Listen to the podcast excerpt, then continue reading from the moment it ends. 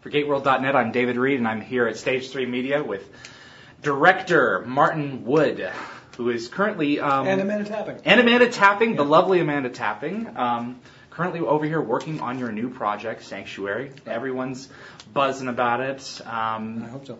oh, yeah, definitely. Where, where are you guys at now? Sci fi has just approved you for the series, and. Sci-Fi's approved us for the series. They've approved some of our scripts, some of them, not all of them. Uh, we're uh, they're being really good about uh, about sort of moving this, the uh, stories ahead. We're trying to shove them ahead, and they're slowly moving them ahead so that uh, um, it fits with the model that they want to that they want to put on their uh, on their uh, network, which is fine with us because the show is looking. It's a whole different show than what you saw on the net. Anybody that's watched on the net uh, will be stunned by what they see. Um, they'll, they'll recognize there, there's some vowels that we used in the initial one, but there's not, uh, you know, there's not whole sentences that we used, and um, the characters are a lot more full. The the, the storylines are a lot more uh, rounded. There's uh, what they saw on the net was an experiment for us, an experiment in how we could do this uh, virtually and how we could do it, how fast we could do it too was one of the things, believe it or not,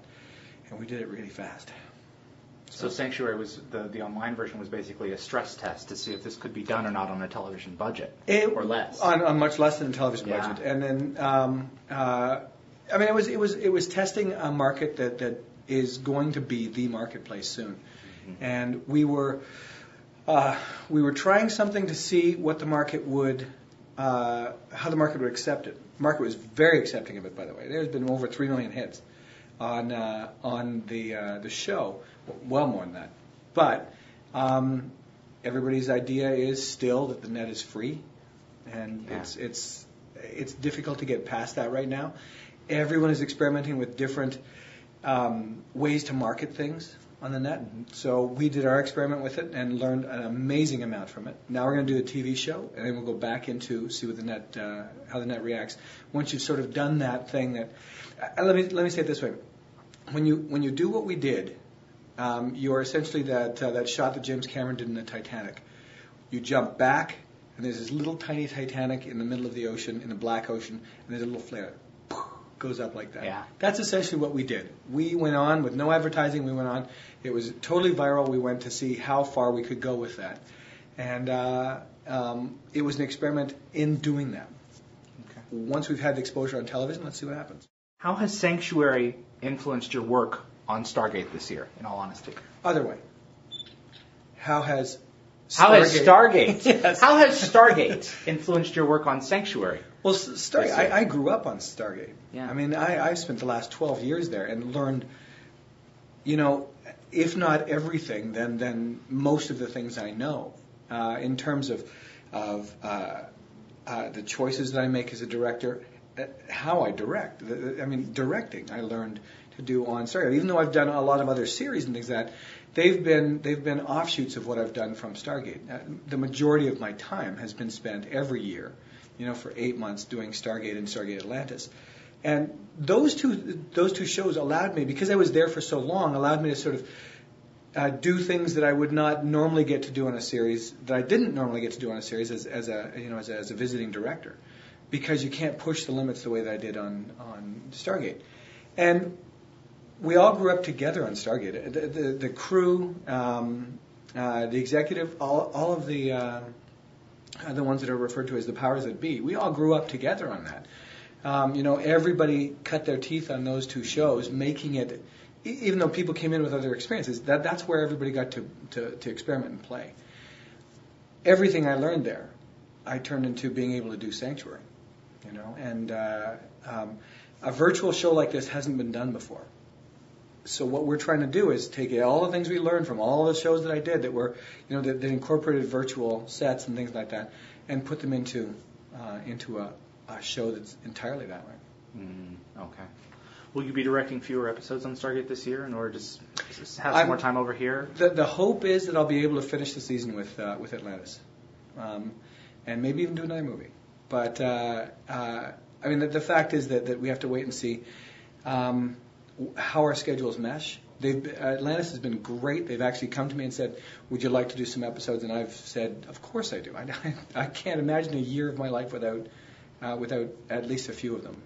You know, Okay. it's uh, it, it's a very important, incredibly important uh, um, thing to me to keep Atlantis alive and, and Stargate alive in my life. What about season six? Do you, are, you, are you just looking? Are we just like working on season five right now, or are you going to finish season five and then come completely into Sanctuary? What's what's what do you forward? Well, think- I, your- because Sanctuary is a short pickup, yeah. um, I, we should be able to be finished before Atlantis finishes uh, Oh, their, that's their what schedule. That's what I'm hoping. And the other thing is because I'm, I'm sort of running Sanctuary, I can always sort of schedule myself into, um, you know, some time to be able to go and do Atlantis still. Because, uh, truthfully, uh, uh, like I said, to to, to when when this year started, when they started shooting, Andy Mikita was shooting the first episode of Atlantis this year. It's the first time in 12 years I haven't been there at the very beginning of the year, and it felt really weird. And I went in and told the guys, I said, "This feels really weird, you know, not being here when it starts." And uh, they have been amazing. I mean, the, the uh, uh, uh, Paul and Joe and Brad and Robert and everybody over there, you know, uh, the, the producers have been incredible to me and to Amanda about you know, sort of understanding where we're at and what we're doing here and what we're trying to do, and they've been very supportive. hmm Okay. Continuum, Stargate Continuum is coming to Yep. DVD this July. Mhm. Now we don't want to blow anything, blow, blow huge spoilers. Um, uh, how how early did you know you would uh, be directing this particular this project? How early on were you brought in? Before Atlantis was made, um, Brad and Robert came to me and started talking to me about the Stargate feature.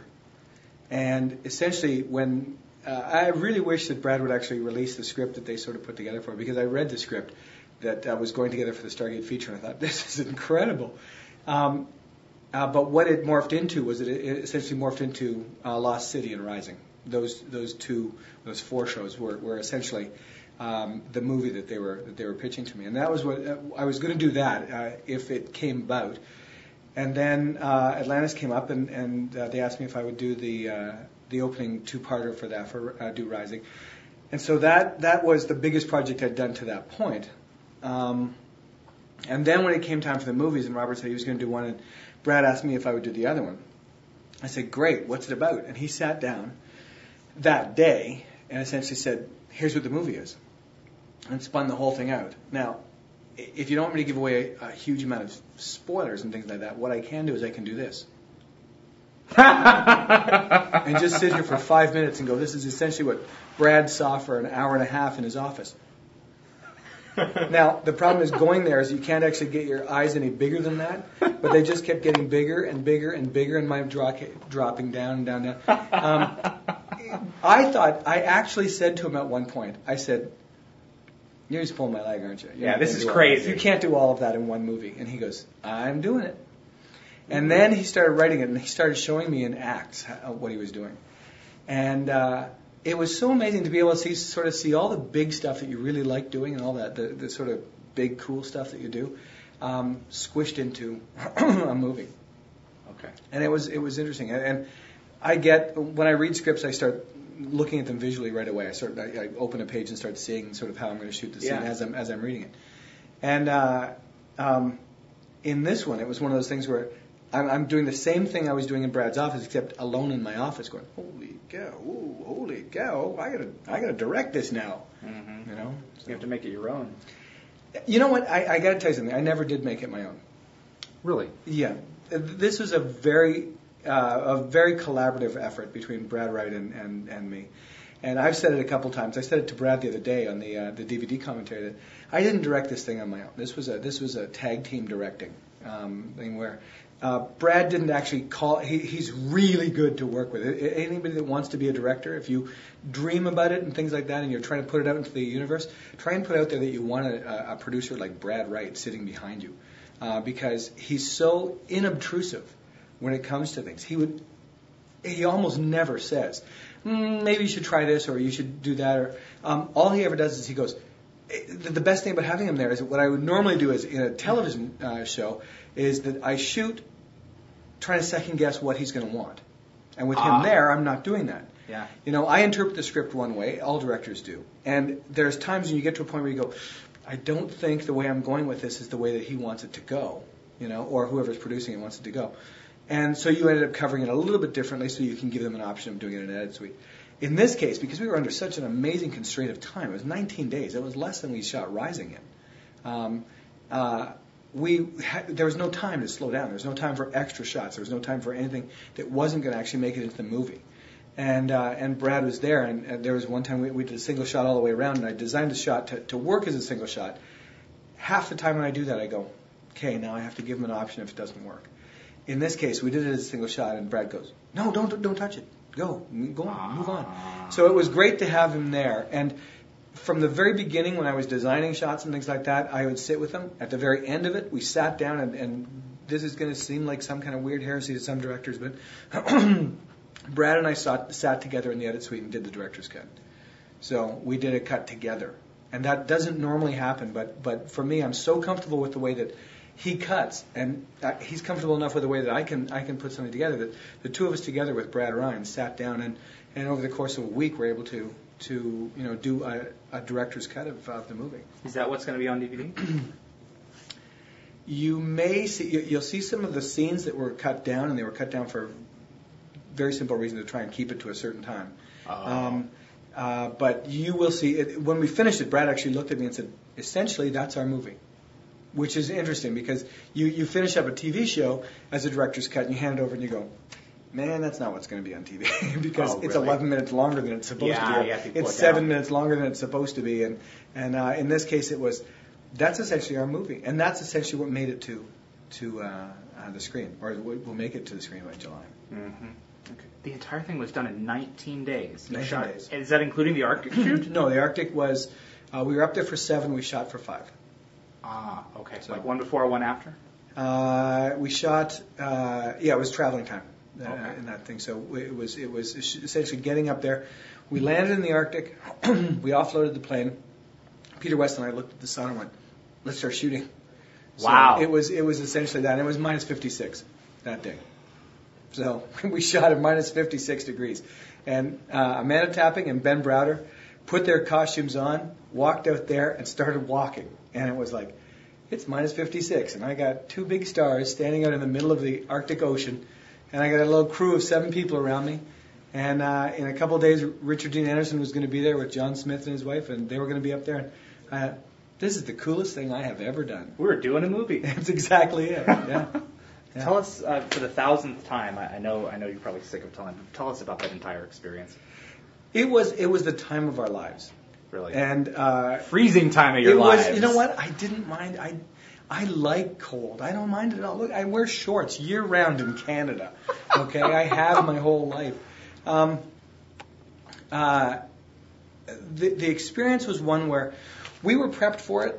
I, I was prepped for it longer than anybody else was because I had been talking to Barry Campbell, who put this thing together. Uh, Barry came up to John Smith, Andy Mikita, and I when we were sitting at a GateCon convention um, in uh, in Vancouver. He came up and uh, said, "Can you sign this for me, please?" And then put a picture down in front of John and said, "You guys want to come to the North Pole?" And I went, "Yes." And he says, "Sure." And John goes, "Of course."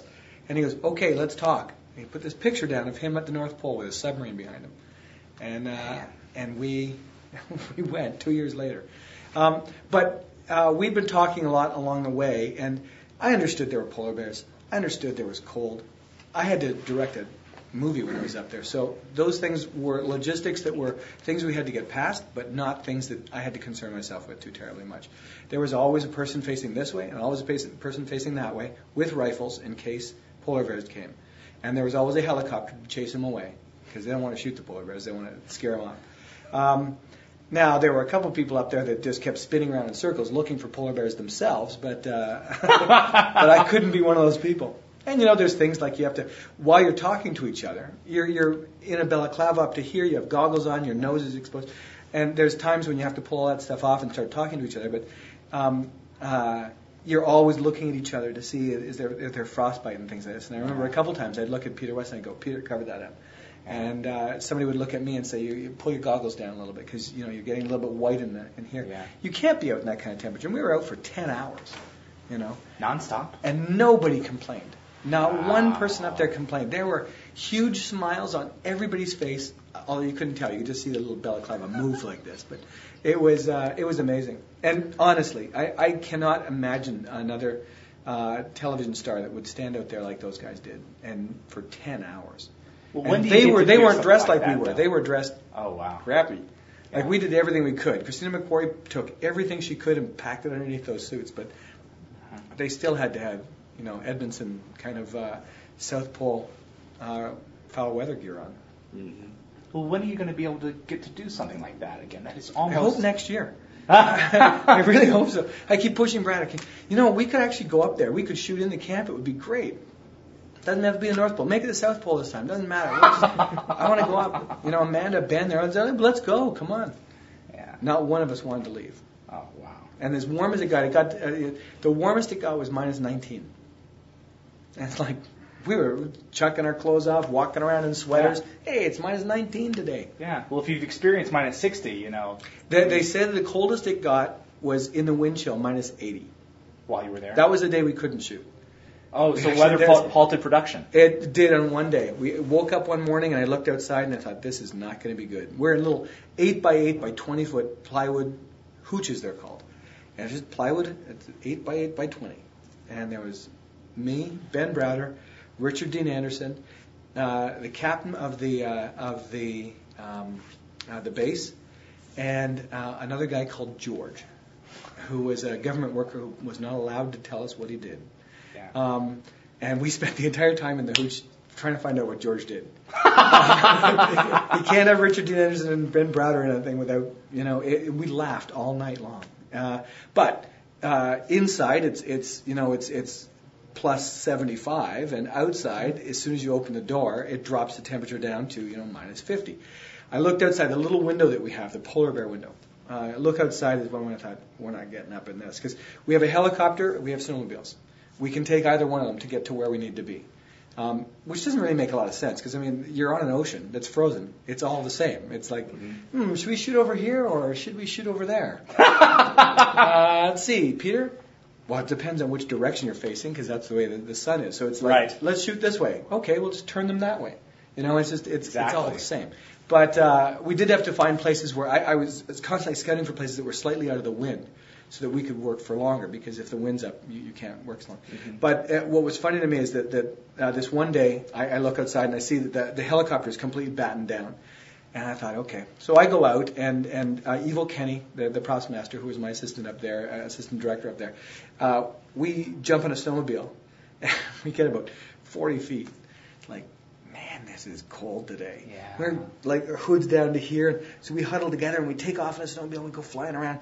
Like, come back and look at the temperature. It's minus 59. Okay, that's pretty cold. I think we better wait till it warms up to about minus 50, and we'll try it then. that's what we were talking about when we were up there. And So. Did you know the day that you were scheduled to get out of there? Yeah, we actually extended it. We ex- we, were, we Oh, got out. so you were able to do later. that? Yes. Okay. I, I was gonna say, you know, did you ever have any fear? What if we don't all get all the shots that we want? What if it's just so insanely Yeah. cold? We almost didn't, and the, the, oddly enough, the reason we were up there was to see. Uh, this is a spoiler. the submarine. To see a submarine come up, uh, the USS uh, Alexandria, uh, uh, number 688, the uh, the Los Angeles class nuclear submarine, broke through the ice for us three times. Oh, And- did you move the sub? Move, move the no, camera no, shot? No, and- it's not that easy. Oh, really? It's day one shooting this way. Where is it? Where is it? It's way down there. Oh, over here. Yeah, we didn't get it. Second day. All right, get the camera set up. Get the camera set up. Get the camera. Well, it's not an exact science, is it? No. They have a commodore on there and an admiral. They have to get him off the boat. Okay, well, it's up. so, um, and then the last day was, and they kept telling us this, and it's so funny. I mean, there's so many things that there are great stories about being in the Arctic. Like, um, uh, you're on four feet of ice, and below you is 12,000 feet of water, and you forget it's an ocean until it starts to move. And of course, it's moving constantly. Yeah, We Yeah. moved 78 kilometers when I was uh, when my GPS. I marked it when we landed, and you could actually see the little circle that we made around the top of the world. Um, but uh, they're trying to position a 375 foot, 7,000 ton submarine underneath ice, and all they have is a little periscope camera looking up at a, at a, at a circle and an X and an arrow that we've marked in it. Okay, and and they're trying to find it in this. They're in a valley which essentially looks like a valley to them because there's these huge ice sails that come down like this. So they're looking up from 150 feet at what looks like this X on top. And now they have to start, they have to match their speed to the ice, which is moving. Mm-hmm. And submarines don't hover. They move forward, they sink, they go up, they go down, they sometimes go backwards, but it's uh, they don't hover. So you get into this trench, into this trough, and then you have to start coming up. And you don't have much control at 30 feet a minute that you're coming up. It, it's not like you have a huge amount of control forward. And what you don't want to be doing is you don't want to, as you crack through the ice, be moving forward. You know, because you'll tear your boat to smithereens. So they have to actually be coming up at the same speed that it's coming up, and then just come crashing through. And uh, the day that they came up and hit, uh, nobody had ever hit the X before. I had a camera set up, and I'm used to, you know, there's the mark, put a piece of tape on it. Somebody comes, bang, they land on that mark. Okay, I'm looking between two actors, between Richard Dean Anderson and Ben Browder. The camera is set right there, and we're looking between them. And I have Peter Woeste handheld camera ready to move. Uh-huh. He's six five, so if it, Yeah. if it comes, he's got two steps and he's way over here. He's ready to see it coming up. We're all ready. Exactly at the time it was supposed to come up, they said we're coming up. They used the code word for we're coming up, and we go, all right, everybody, tense up. There's a whole bunch of us out on the ice, and we're standing like this. And he goes, he goes, we're boarding. We're not going to hit it. And they go back down. Okay, all right, so let's line it up again. This is a 375 foot machine traveling underneath ice sails that has to go and turn around, okay, and come back and find it again, and then match the speed again. These, well, how long does that usually take? It would be a minimum of 45 minutes. Okay, this is a film crew who's been up for three and a half hours already standing on the ice, and now we have to wait at least 45 minutes. But there's no place to wait. You can't just sit down. So we all talked about how nice it was to be in the Arctic. And then we uh, then we did it again. And it comes up and it's like there's the, the code word for it coming. I can't tell you the code word because it's Classified. top secret. um, so anyway, we uh, we hear it and they start coming up and we're all ready again. Everybody's ready, and they say to us, "You know that, that you really have to you have to um, feel with your feet. If it feels like the submarine's coming up underneath you, run." we're going, "Oh yeah, they can't tell we're up here. They don't know where we are. They only have this little X that they're looking at. So if they drift off to literally, if they drift 20 feet to one side, they are coming up underneath all of us, crashing through the ice." And so we're all waiting, and you're just you're poised to run. There was one direction we could run, which was that way, you know. And we're all going, okay, we're ready for it. And they aborted again. So we did the same thing. So five and a half hours we've been out on the ice, and finally they come around, and they start coming up, and crash right in the middle of the X. And the behind the scenes that you see will not show you the internal reaction I had inside this hood that I've got on some of this. I'm, I'm actually supposed to be acting at that point because we were all our own extras, but I have, I have uh, Evil Kenny standing there at one point, uh, pointing for me, and uh, and uh, this thing comes up, and my reaction is, don't yell because everybody's acting still. Yeah. I don't want to hear this submarine come up, and I was so happy, and I grabbed my face, and I realized that the whole outside of my head is all ice now. And I go, smash, and all this ice comes off of my face. it's like, wow, we've been out here for a long time. But we got it. We got the shot that we needed exactly the way we wanted it. Man, It was very cool. what an experience. Jeez. So the, the only unexpected problems you had, you had to stay a couple of days longer. That was the best part. Yeah, I was gonna say that's just so terrible. That was the best part. yeah. Were there any uh, shots that you weren't thinking you were gonna get that you were able to achieve? In, in the Arctic or just Yeah. for the whole movie? And the whole movie. Um, when you make up a list as a, as a TV series director, I do a shot list. Some of you may have seen them in like the 200th book and stuff. These, I, I, they're not. I, I, I, I am very irreverent in them because generally I'm the only one that looks at them, or the people that sort of I hand them to. I hand them. Uh, anybody that's ever read my shot lists know that they're very irreverent, and they're you know there's they're 20 pages long and things like this. But it lists off every shot I want to do for the show.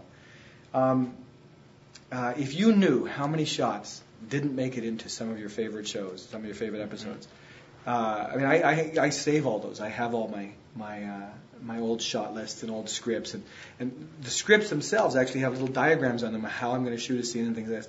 And for people who are, are real fans of the show, if you ever saw those things, you'd go, wow, if you did this shot, it would have been amazing. Well, Yeah. that's what it's all about in television. It's, it's compromising your shots. It's compromising what you can do because of time, because of, you know, it starts to rain, because of all that kind of stuff. There's no slop over. There's no let's take a couple more days to do it. Um, with the movie, even though we were moving at a, an amazingly rapid pace, because Brad was there, I was able to get the shots I really wanted to. There was one shot, uh, the, the hardest shot we, the, the shot we spent the longest waiting for, other than, than the submarine shots in the north, was one that is a duplication shot that we had to do, and it was just because one piece of equipment didn't work, and so we sat around for like three hours. And three hours on a schedule we were on is four shots, you know. Yeah. So there's those kind of compromises that you make, but and there are shots that you have in your head Mm-hmm. that that after the number of years that I've been directing Stargate, I know what I can and can't get, and so it, it's become much more precise science for me. But still, when you when you go into something, you dream shots that just you're never going to get because you don't have the time, the equipment isn't working the way you want it to, or you have to just give it up because you've got a you've got you know a, a producer with a hammer standing on top of your head. Yeah. Keeping you realistic. Yeah, yeah. Right. You are now four and a half hours overtime. Do you know how much that costs? Yeah. Yes, I do. Well, I'm sending the crane home. There goes that great Ah. shot. So, Crap. Does Yeah. that happen a lot? in television, it happens more um, because uh, you are on a very fixed budget, and there's not a lot of wiggle room. But you know what? As, as I said, with the experience that I've had on Stargate, and the, the, I know how fast the crew moves. I know how fast the actors can move. I know what we can get, and unless there's something really unexpected that comes up, I can pretty much get my shot list in a day. Wow. That's impressive. So, so have you seen the completed film? Is it all done? Oh, have I? I just I, I sat in what's called a layback when we put the music on, and uh, Joel Goldsmith went crazy. He's insane. I Yeah, know. I actually called him and, and left a message saying, uh, with, with his assistant saying, "Tell Joel I love him." Joel calls me back and leaves a message for me. I love you too, man. um, but he's amazing, and and uh, uh, Brad went down. I, I couldn't go down unfortunately because I had to be in England for Sanctuary. But uh, uh, Brad went down and uh, into Seattle and sat with the orchestra and sat with Joel and and went through the music, and it was it was remarkable. I this is this is what happened. We went into the layback and we sat there. Brad was over on this side. He'd seen it already. He'd heard the music already. I hadn't. So I'm sitting there looking at it in this beautiful high definition monitor. And I had only ever seen low res versions of the movie because Mhm. you know we're, we're editing it on lower res. Mhm. Um, I'm sitting there and, and I'm watching it, and this is my expression. And I keep hitting Brad. I keep hitting him in the arm. Can you believe that? Oh man! And I get teary eyed, and I get, oh man, I can't believe that's amazing. That's incredible. So, and I mean, hearing it, and this is a good thing about it coming out on DVD first instead of TV. You can put it into a good system. You can turn it up loud, and you can hear it the way it's supposed to be heard. And I love that because normally with a TV show, you know that people are going to miss about a third of what there is um, orally. You know, you're not, you're just not going to hear the, the sound that's actually there. So. What do you think about the story compared to some of the other stuff that you've done for Stargate? the story is kind of a cool romp, and I think that there's the, uh, the easiest way for me to tell you this is, is to, to describe the, the scenes that I usually like in a, in a show are the ones that just propel us into something. I just grab you in the back, or you know, you're standing there and they just go poof and hit you in the back. Those are the scenes I usually like. Um, I've done, you know, uh, like 70 shows where I read the script first, and almost every time there's a scene in it that surprises me. And I read it and I go through it, and, I, and that's it's a scene I just read, and I, it's exposition, you know, and Mhm. and I flip through it. And then when we get there on the day, the actors really surprise me because they just bring something to it that wasn't there when I when I read it. And that becomes my favorite scene. And they're often just short exposition scenes.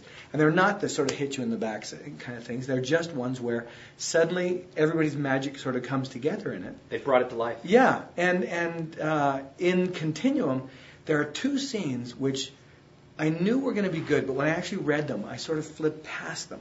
You know, it was I know this explanation, I know how we're going to get there, and uh, you sort of flip past them and you get to the other end of it, and then there's like another hit in the back kind of scene. It's like, oh great, they get to this. Um, one of them is a scene in a hangar with uh, uh, Michael, uh, Amanda, Ben, and Beau. You'll see it when you get to it. You'll know which one it is. And uh, it was one of those scenes where I'm sort of whipping through the pages and I'm thinking, when's the next explosion going to happen? so, uh, but um, I'm, I'm reading it and thinking, uh, this is going to be this good. So I, I, I, this is going to be good. So I'm going to do this, but I'm going to cover it like this. And as I watched the scene rehearsed, I looked at Brad and said, I need another camera. He goes, why? I said, I don't want to miss this. I don't want to miss what's going on. I'm going to order up another camera right now. We brought another camera in that day, and I shot more film on that scene than I did for you know half the movie.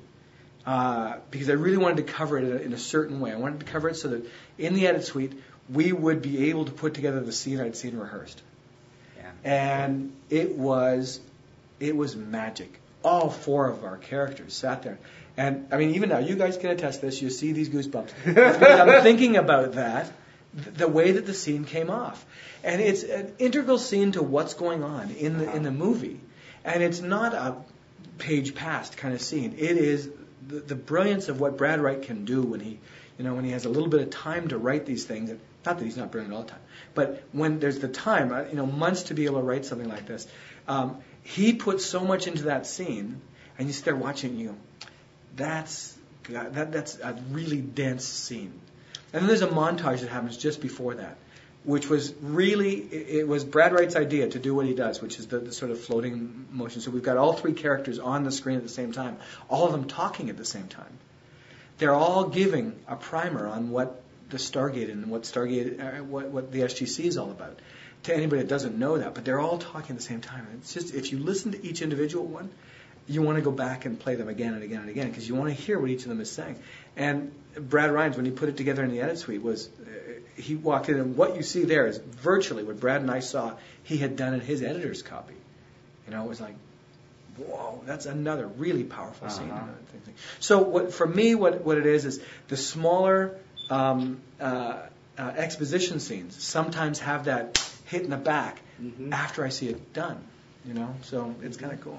You know, the, uh, you you're you you say that script isn't good unless there's like an explosion every 10, 10 seconds or so, like especially in the bigger the bigger like Yeah. opening episodes and ending episodes. But it really is the the character moments between the show. It is. I mean, this is an action characters. adventure. An, an action Yeah. adventure is is uh, action and adventure. But you know what? Truthfully, having done like a million shots where things are blowing up, uh, they're cool Mhm. and they're what you look forward to in your day. But honestly, you know, I've done some some Atlantises in the last little while where it's just people stuck talking, and they're so much fun to do because it's just it's a it's a parlor drama that, that you get to play out, and harder to shoot because there's not a lot of angles, so you have to really think about how to do it. hmm You've been doing the show for so long now. Um, which episodes do you feel most? Which of your episodes do you feel most withstand the test of time? Which are Oh, you man. most proud of? You know, I get asked this a lot when, when people sort of look at the, the, the volume of, of Mm-hmm. uh, work, and it's a, it's a very hard question for me to answer. I'd rather sort of say, in this category, this is the ones that I like. In this category, these are the ones that I like. In this category, these are the ones that I like. Because truthfully, I mean, eh, the evolution that's happened with me in my directing skill um, has has uh, skill in quotation marks. Uh, in, in the evolution that's happened to me as a director has really made uh, a difference in how I like the shows, because I look at some of the old shows and I go, "Ooh, I, I get away with can't that?" believe I did that." but you know what? One of my favorite shows is still Solitudes. Yeah. You know, Solitudes, Small Victories. Um, Yeah. uh, you know, these are these are shows that I just I can watch over and over again and look past the directing and think, oh, those are my favorite shows. You know, um, uh, things like Grace Under Pressure. Uh, was another one of my favorites, you know, where it was just David and just and Amanda. and brilliant. it's- And And, it's just and those Amanda. the, the ones that I actually have to take my brain and go like, you know, pull it out and do this with. When I'm actually thinking about not just how to make it through the day and how to tell the story the best, but but what can I add to this story to make it sort of uh, move it forward in a way that becomes, you know, that, that becomes a um, a more round, full story. But I mean, there's the Lost Cities. There's, Yeah. and I, I, I love doing those kind of things. Rising was a, a favorite of mine. Um, uh, the Storm, uh, Yeah. The Eye. You know, when you those are Atlantises, and then you go back into you know some of the the uh, the, the Stargates where you start start thinking about okay, um, you know, the siege. Uh, sorry, that's that's Atlantis. So, but when you start thinking, I actually just thought siege was a really uh, siege one, two, and three. I really liked Yeah. it. Um, but uh, go back in the Stargates and start thinking about Into the Fire, you know, and uh, and things like that where where they were supposed to be this big. Into the Fire was not supposed to be a huge show, and it suddenly became this this massive thing. And and uh, um, there's a lot of, of them that I really like. So it's hard unless we sort of are saying, what's your favorite Richard Dean Anderson show, or what's your favorite, you know, Teal'c's episode. I loved Avatar. I had such a good time with Avatar. You know, so I can I can tell you when you talk about it and those categories, which are my favorites, but it's hard to say sort of overall favorite for anything. Mm-hmm. What do you think uh, are going to be some of your favorite Sanctuary episodes? Now these these are on, on. I mean, they're all you, right? Sanctuary is a is a is a different animal because it's it started um, you know because the germ for it started down here, and we've sort of built it up together, Amanda and Damian and I, and and Sam Egan now is is a part of that too, and so there's there's sort of four of us that will sit in here and start you know battling it out about what the what the world is going to be, and and that's the the coolest part about creating something is that that you, you're actually talking about what the world is, what the rules are. You know, mm-hmm. I just sat in here one day and said, "No magic. Yeah. We don't have any magic." Yeah. And everybody sort of fought that, and, and you know, came around to the point where it's, you know, you have to have rules like that. Yeah. You know, it's, it's like you know when you start looking at at some of the things that I know, you know, Brad and Robert would and and Paul and Joe would love to not be part of the mythology of Stargate, and you learn, you know, no, don't ever shoot anybody three times with a Zat'nik'tel, okay? Yeah. That's got to go out. You Yeah. know, the the you know um, just just you know beaming technology, which Mm-hmm. sort of changes the way that you actually the way that your whole mythology has to move. You know, as soon as you Mm-hmm. inject something like that in, now you got to write around it. You know, and, and Mhm. um, the micro, the, the chips that Oh, yes. yeah, they always have to Yeah. deactivate the chips, or Yeah. you have to pull your chip out so that they can't find you and beam you out. You know, it's just there's so many weird things that that you learn, and, and in a series like that, that you watch happening around you, and you're going, "Oh, this isn't a good idea." And later on, somebody will come and say, "That just wasn't a good idea." Or then there's the other part. I mean, that, I shouldn't say it like that because there's a million good ideas that Yeah. come up for that. So what we're doing in here right now is trying to, to farcast and see if we do this, then what happens there? And you, you make mm-hmm. characters from scratch, you know, and you suddenly there's a character there that you know is going to live with you for the next five years, and you're going, or ten years. um, you know, you're you're sitting there hoping that that that what the powers that you imbue in that that character right now are going to be the powers that you know keep that person. Uh, you know, alive and, and not make you write yourself into a corner sometimes of it. So, it's fascinating. I love it. I, I just I love doing it. Um, there's a whole bunch of other junk that happens right now with with uh, you know we, we don't have a studio. We are our own studio, and that's a don't ever do that. you know, really, I'm telling people that now. It's just it is so much grief trying to make this thing happen that has nothing to do with creating a television show. Yeah. It just has to do with you know the the business of TV, and it's just mm-hmm. for somebody that, that sort of tends to tends to like a paintbrush and, a, and an easel.